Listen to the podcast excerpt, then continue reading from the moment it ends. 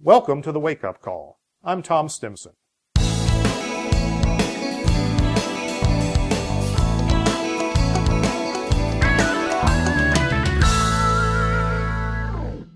Well, I mean, you can't talk about small businesses without the topic of cash flow coming up.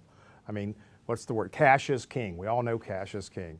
Um, cash flow is probably the biggest challenge for small business owners, but it's not the biggest challenge for all business owners. You know, I've got some clients that have fantastic cash flow. You know, what can I learn from them? What can I impart to you that will help you in your business to improve your cash flow? I think the biggest thing that helps folks with in small companies with cash flow is one, the expectation that you're going to get paid.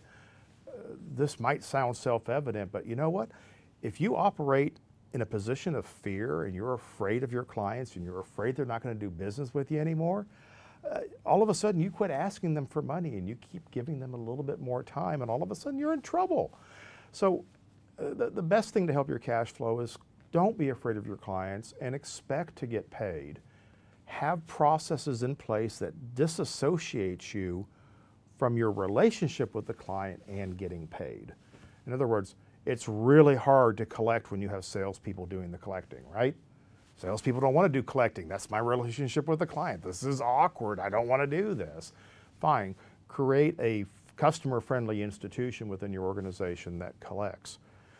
I think the other thing that we need to understand about cash flow is it's more than about having cash to make payroll.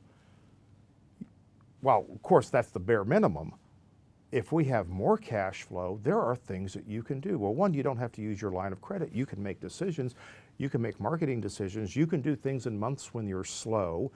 You have the power to be attractive. You can be highly responsive to great opportunities.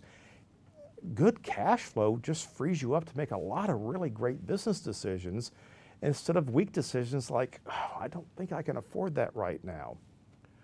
Well, your P&L may say you can afford it, but your cash says you can't, and those are two different things. So if you're making money and you don't know where it's going, guess what? That's a cash flow problem. We can fix this. So if cash flow is an issue, I hope we have that conversation very early with my clients. I hope they bring that up to me because that's something we can fix now and it lets us do a lot of great things later.